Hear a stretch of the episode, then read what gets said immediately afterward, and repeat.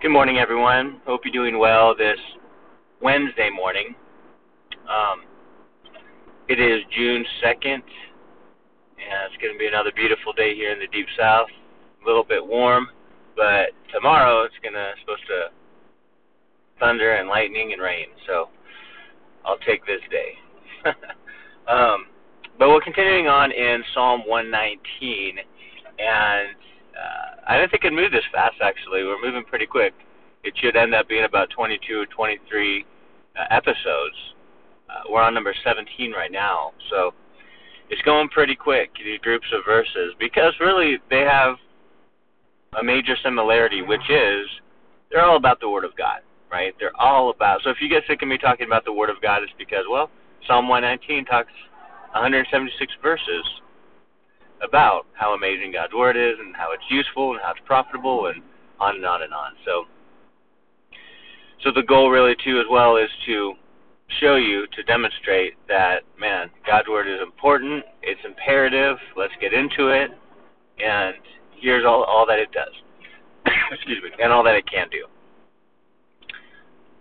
So, Psalm 119, verse 129 says, Your testimonies are wonderful, Therefore, my soul keeps them. The entrance of your words gives light, it gives understanding to the simple. And so, those who are pliable, who are teachable, who are simply getting into the literal Word of God to learn and to grow, they're going to learn and grow. I love what Jesus says.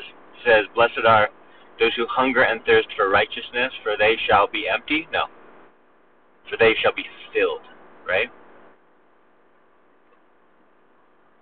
His word gives light. It gives us wisdom. It gives us clarity. It's a lamp to our feet and a light to our path. Remember, we learned about that in Psalm 119, 105.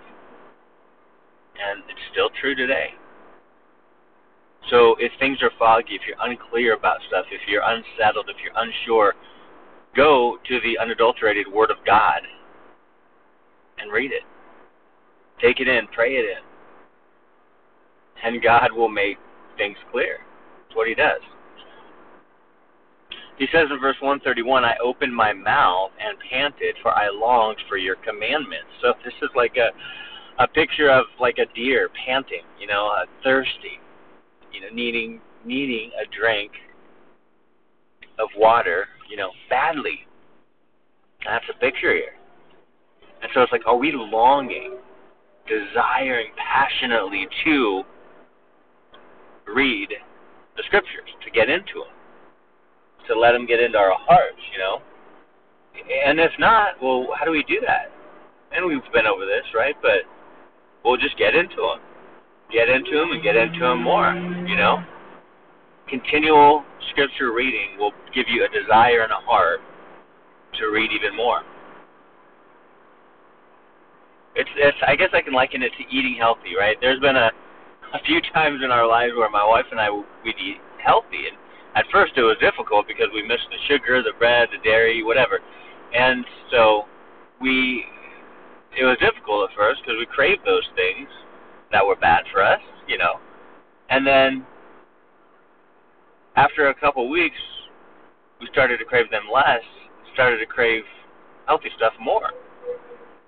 You know, our taste buds were changing. Our desires were changing and pretty soon we've just felt so good and so energetic and so uh, I don't know, upbeat But it took a while. We had to starve those unhealthy things, and it's kind of like the Christian life. We want to starve those unhealthy, ungodly, heathenistic, heretical things. Don't feed yourself with the things of this world, but hunger for the things of God. And in order to do that, we need to let go of the things of the world carnal things and grab onto, hold onto the spiritual things. And then pretty soon your desires are going to shift, and you're going to actually want to get into the Word of God. Like, oh, I need it today. I, I know God wants to speak. I'm going through some things, and it's just cool how it, it shifts like that, you know. The psalmist continues. He says, "Look upon me and be merciful to me, as your custom is toward those who love your name." So he's like, "You're merciful to those who follow you." That's like the song says, a good, good father, right? That's a loving father. He's merciful to his children. And this next verse, I love this verse, uh, verse 133, Psalm 119. says, Direct my steps by your word, and let no iniquity have dominion over me. I love that. He doesn't say, Direct my steps by the world. Direct my steps by my own heart. Direct my steps by my wants. No. Direct my steps by your word. And when that happens, when you allow God to direct your steps by His word and take those steps of faith, guess what? No iniquity is going to have dominion over you. Because you're in God's word, so you're not in sin.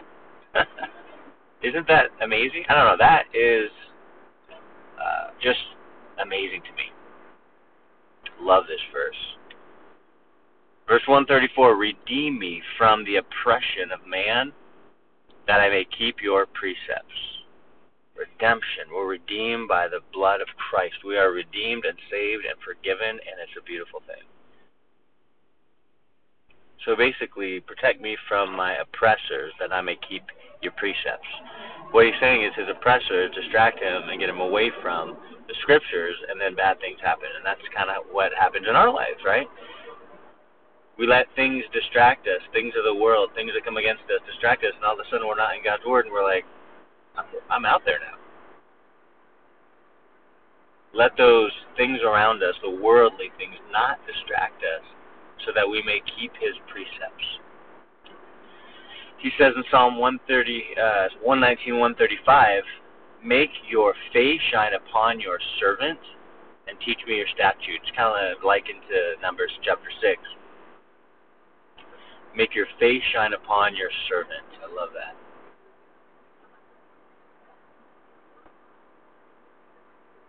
the favor of God, the glory of God. As we're in Exodus uh, 19, midweek Bible study, we're looking at Moses going onto the onto Mount Sinai and seeing God's glory, and it's a powerful scene. God is powerful, and He shows and demonstrates His power in our lives.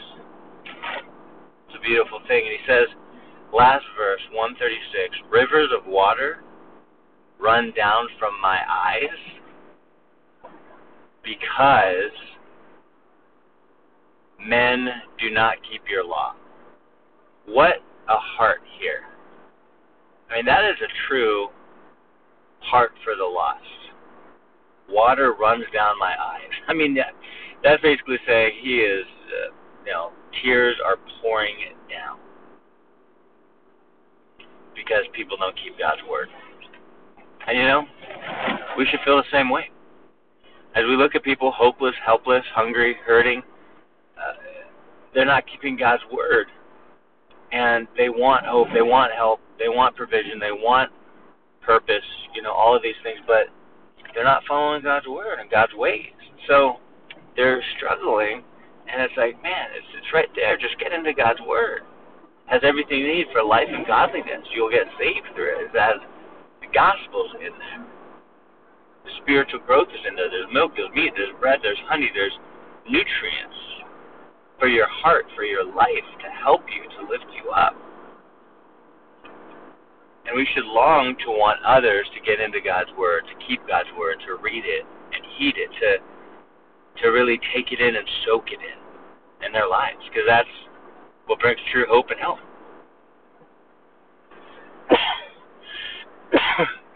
Excuse me. So may we have a heart for the lost, for those who don't know God's word, for those who are adrift and barely staying afloat. You know, the word of God is like a life jacket, you know. Helps you to stay afloat and not worry. Be directed as God directs your steps to stay away from those temptations, those difficulties, those hurtful, painful things. So may we have a heart for the lost. And remember, God's word directs our steps so that we may not sin against him. So let God's word direct your steps today, guys. God bless you. Have an amazing day, and we'll talk to you tomorrow.